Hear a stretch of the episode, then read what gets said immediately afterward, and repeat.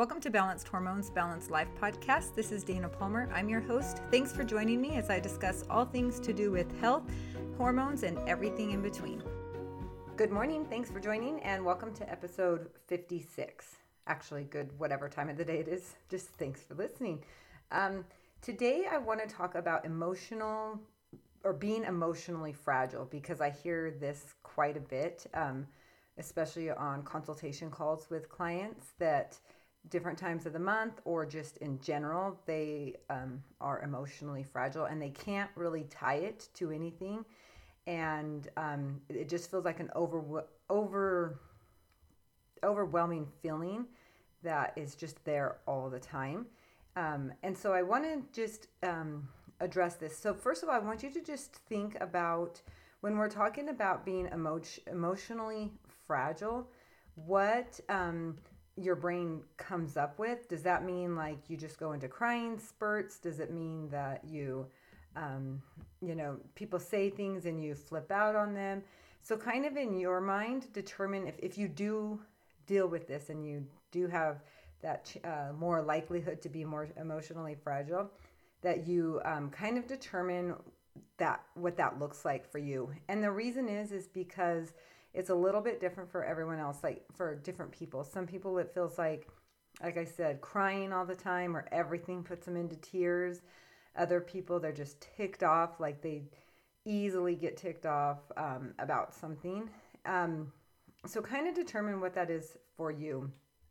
And I want you to think about what the word fragile means because whether you agree that this is how you feel or not, the word fragile means like it's easily broken, damages easily, it's flimsy, um, kind of like an unsustainable uh, object or thing or emotion. So, if that's what it kind of feels like, then um, even if it's not all the time, but when you do feel it, I think it's really important that you listen to this one and address some of this stuff, or all of it actually, because it's so important. So, when I'm talking about hormones, I want you to remember that estrogen is going to be the hormone that um, creates, I don't know, it, it's the helps you feel better, helps you feel happy hormone. It's a lot higher during your week of ovulation, or it should be a lot higher during your week of ovulation.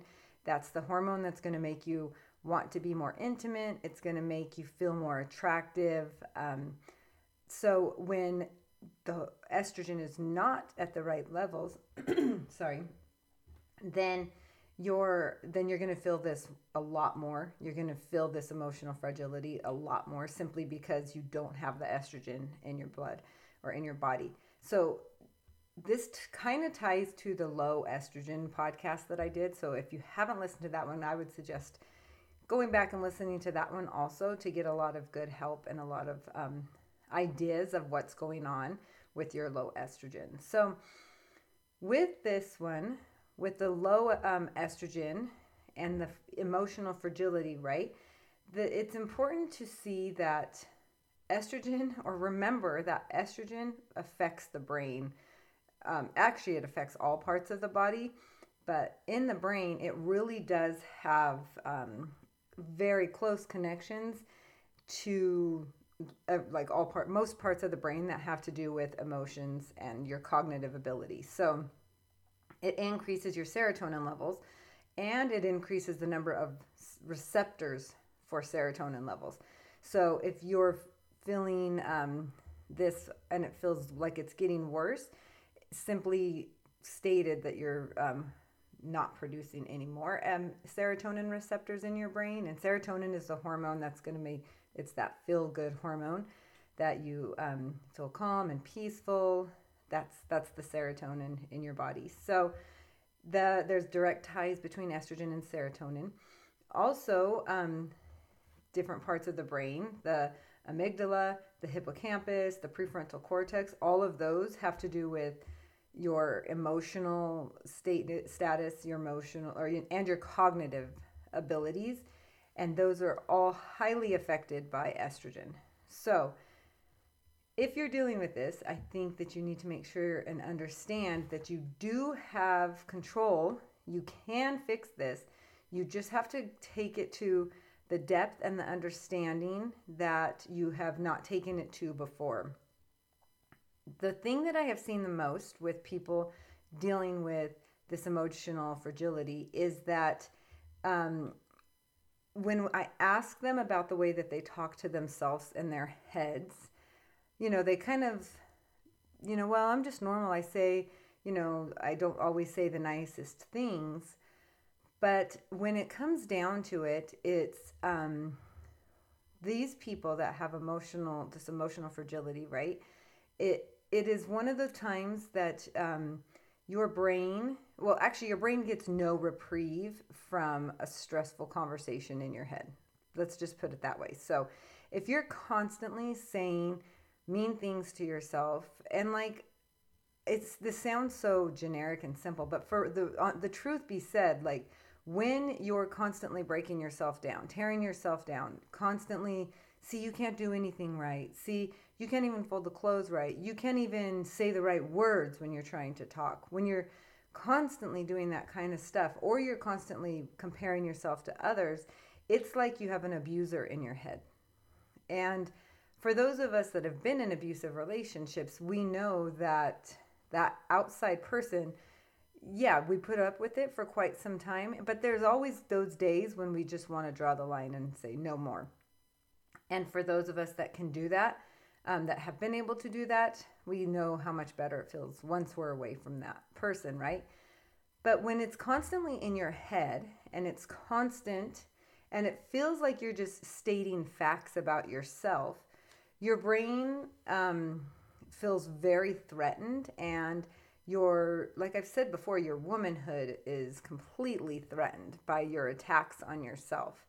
And they might not seem super um, serious or dangerous but i can guarantee you if they're happening all day long then they are dangerous and they are very threatening.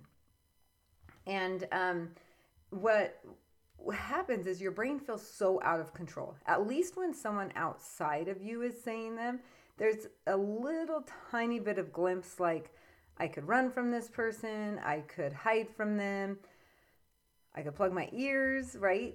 There's all of these things that you could do if the abuser, the wor- person saying the, the words, the negative words, is outside of you. But when they're inside of you, there's literally no getting away from them. And your brain knows that, and your brain feels very um, out of control. And when it's feeling out of control, we also have been able to, I've been able to see this with many clients. It's not just your brain that it's f- affecting. It's, like I said, that womanhood. It's your female parts and your, where your ovaries are producing the estrogen. This feels very threatened. And so it normally decreases the amount of estrogen that it's producing. So let's think about this. I always bring it back to a very primal state because for me, that's like the easiest way for me to understand it. So if I'm feeling threatened by an outside party, I live in a tribe, feeling threatened, and especially by someone saying really mean things to me, the last thing that I want to do, or my brain sees that I should do, is to be able to produce a child. Because why would I bring a child into a very dangerous situation? Right? I've used this example before, but I think it's the most um, the one that hits home the most. Why would I make it so that I added more stress to not only myself, but to the tribe? I probably won't be able to provide for this child if I'm in such a stressful situation. And so my body does what it needs to to be able to protect me. And so one of the main things that it does is it makes me weaker and not quite as attractive to the opposite sex, especially when I'm um, in, you know, a, a tribe and there's only so many of me, if I'm the fragile one that's always broken down, the the other men, no one's going to find me attractive because of that state that I'm in. And that's exactly what my body wants to happen is it doesn't want anybody to think I'm attractive. So I see this with people that um, are, are trying to find a, someone to date, trying to build themselves up it kind of is a thing that you have to take both ends of the rope. You have to be able to say, okay, this is literally what's biologically happening. And then I need to take the time to grasp the other end and make my body feel so it's not so threatened. The key is that most of the time, it's not that outside person, right? It's us inside of us talking like this to ourselves.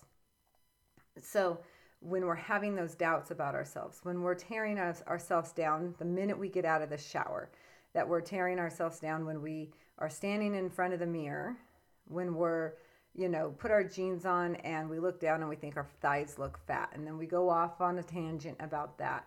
When there's no pr- reprieve, our body and our brain feels totally threatened. And so it's really understanding what you really literally think about yourself. Like, no sugarcoating it, but like the underlying thoughts that you feel about yourself. And um, when, when, when you're doing this, I want you to really stay connected to your physical body. Because when you're having so many negative thoughts, you're up in your head, there's so much of a story going on. And um, that that's one of the things that makes your hormones and your body feel so out of control. So you've got to bring it back to your physical body. So I, I repeat these steps all of the time. The first step is get into your physical body. So pull yourself out of your head, get into your physical body. So maybe you're going to address this. You're going to sit there with yourself and you're going to think about the way you talk to yourself. Okay?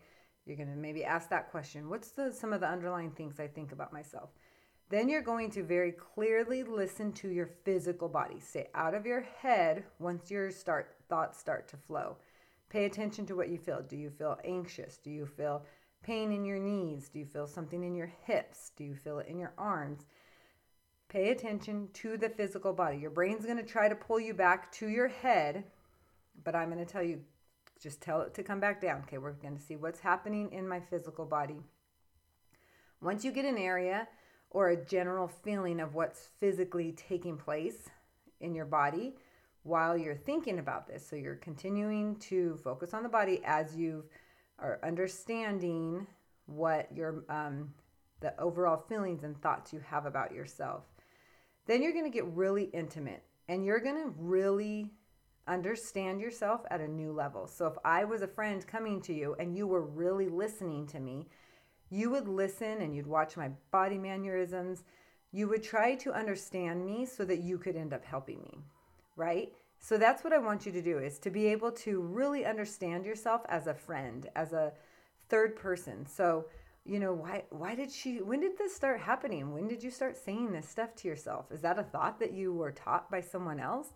Um, did you make that thought up? And was it in what, first grade? Like, really get intimate with the story inside of yourself. Um, and, and sometimes this is an ongoing thing. Actually, when you're working on this, yes, it's an ongoing thing. But really un- try to understand it on a very intimate level as if you were your best friend.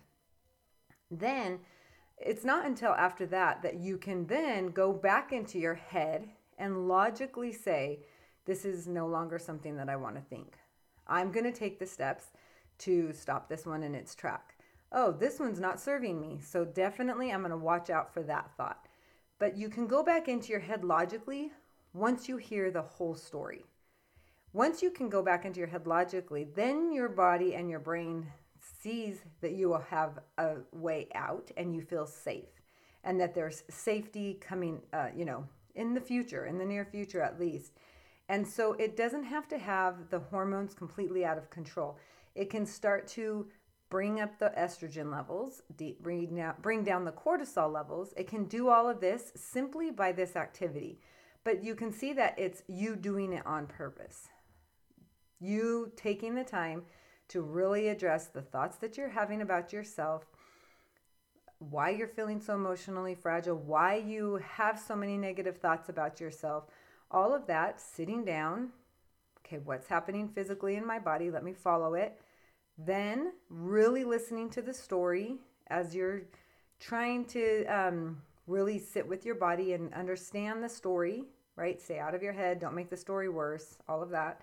Then you're going to be able to logically come back up into your head and decide the things that you no longer want to think, the things that you no longer want to say, and the, maybe even come up with a strategy of how you're going to nip those ones in the butt. So, this one does take a little bit of time, but all work that's worth it is going to take a little bit of time and it's going to take some daily stuff. I wouldn't suggest skipping days, especially if you're emotionally fragile every single day. This is something that I would address every day. Take the time. Do you wake up 10 minutes earlier to do this? Do you do this on your lunch break? Like whatever works for you, but it's that important that it's something that you should be doing every single day to be able to reverse this um, feeling of being emotionally fragile. So um, I hope that this one helps some of you. Please let me know if it does. Just message me or um, when it's posted on the uh, Instagram page, just send a little message because I like to know what strategies are helping people the best. Um, I see them with my clients, but want to make sure as I'm saying them across the podcast that they're coming out just as uh, well and getting you guys enough information. So, thank you so much for listening and follow me on Instagram and Facebook, Dana Palmer Coaching. Let me know how I can help you. I'll talk to you next week. Bye.